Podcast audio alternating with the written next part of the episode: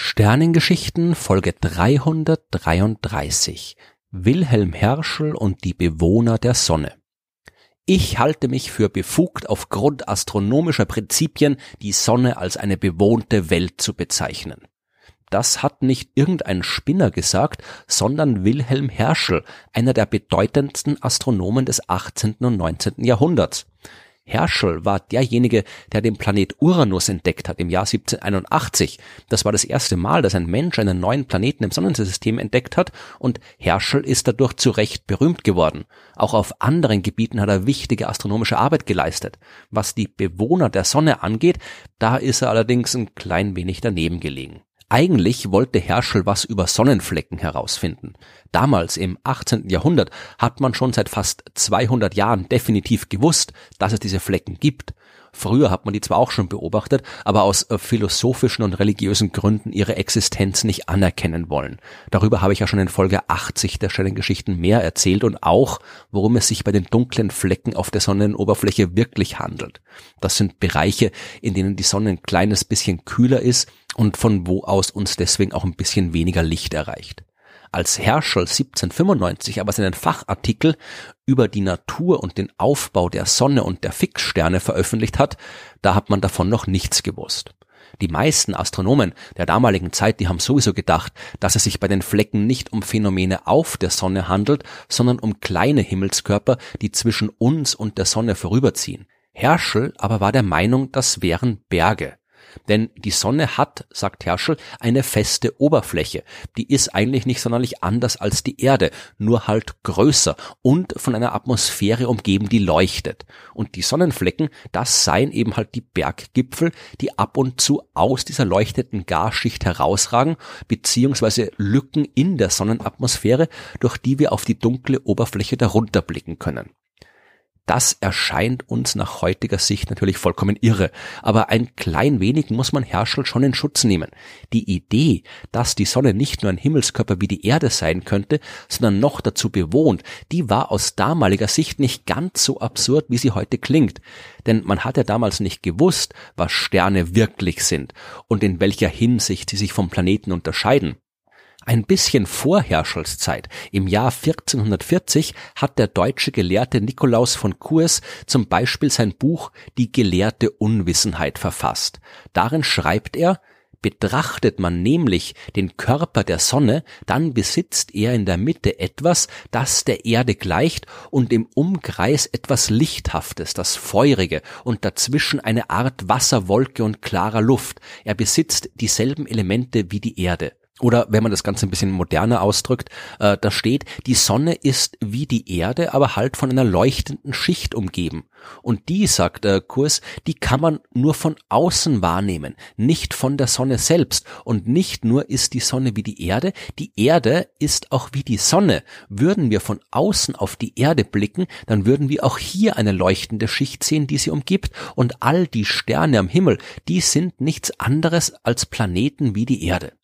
Das äh, war für das 15. Jahrhundert eine durchaus fortschrittliche Weltsicht, denn immerhin ging Nikolaus von Kurs davon aus, dass die Sterne nicht irgendwas seltsam Göttliches sind oder irgendwelche Lichter an einer Kristallsphäre am Ende des Universums, sondern reale Dinge, echte Welten, wie auch die Erde einer ist. Aber er lag natürlich trotzdem komplett falsch.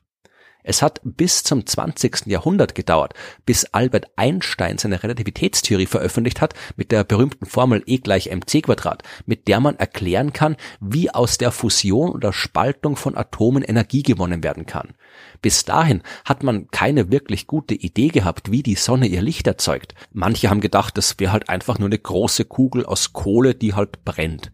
Äh, Phänomene wie Licht oder Wärme, die waren damals überhaupt noch nicht vernünftig verstanden. Auch das haben wir erst im Zuge der Quantenmechanik im 20. Jahrhundert kapiert.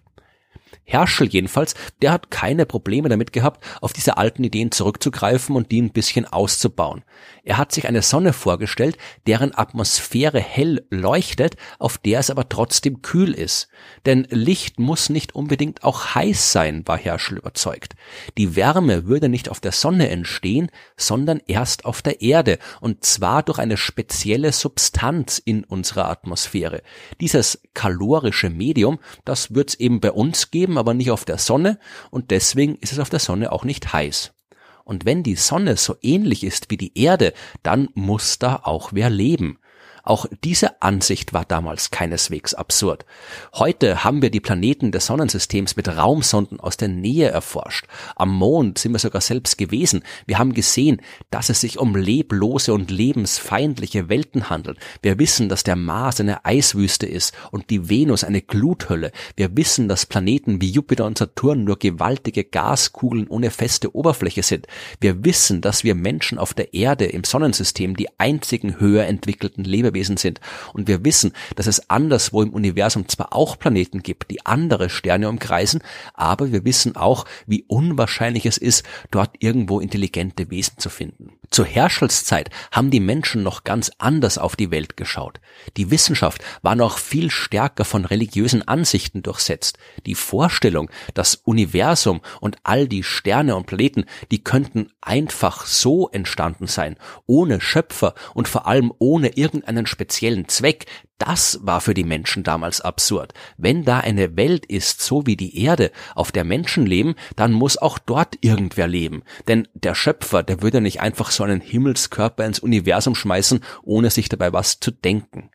Herschel war bei Weitem nicht der Einzige, der das gedacht hat. Johannes Kepler zum Beispiel, der die Astronomie zu Beginn des 17. Jahrhunderts revolutioniert hat, der hat in seinem berühmten Buch Astronomia Nova nicht nur über die Bewegung der Planeten geschrieben und dass sie sich nicht um die Erde, sondern um die Sonne drehen, sondern auch, was er von der Entdeckung seines Kollegen Galileo Galilei gehalten hat. Galileo Galilei hat kurz zuvor die Monde des Jupiters entdeckt. Ein Beweis dafür, sagt Kepler, dass auch auf dem Jupiter Leute leben. Denn unser eigener Mond, der spielt ja eine große Rolle in der Astrologie kein Horoskop kommt ohne Mond aus. Und wenn man vernünftig Astrologie treiben will, hat Kepler gemeint, dann braucht man auch ausreichend Himmelskörper dafür. Wenn man jetzt mal davon absieht, dass es sowieso unmöglich ist, eine Pseudowissenschaft wie Astrologie vernünftig zu betreiben, dann ist Keplers Argument in gewisser Hinsicht logisch. Denn äh, die potenziellen Bewohner vom Jupiter, die wären so weit weg von Venus, Merkur oder Erde, dass sie diese Planeten von dort aus vermutlich gar nicht vernünftig beobachten können.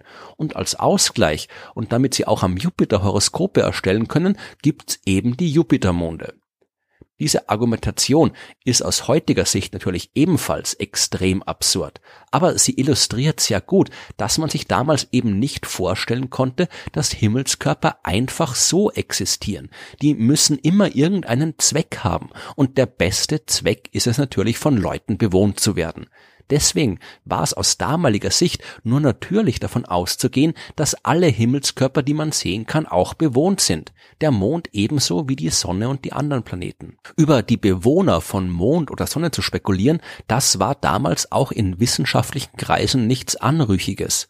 Der englische Geistliche Tobias Swindon, der ging im Jahr 1714 sogar so weit zu behaupten, dass die Sonne der reale Ort im Universum ist, an dem sich die christliche Hölle befindet. Heute wissen wir, dass die Sonne ein Stern ist, der aus einer gigantischen Menge an heißem Gas besteht, der in seinem Inneren über 10 Millionen Grad und an seiner Oberfläche immer noch 5000 Grad heiß ist. Ein Himmelskörper, der definitiv nicht geeignet für Lebewesen ist. Die Episode von Wilhelm Herschel und den Bewohnern der Sonne ist aber trotzdem nicht nur eine amüsante Anekdote, die erinnert uns auch daran, dass wir uns nie allzu sicher sein sollten, wenn wir denken, wir hätten verstanden, wie die Welt funktioniert. Wer weiß, was die Menschen der Zukunft von all dem halten, was wir heute treiben und behaupten.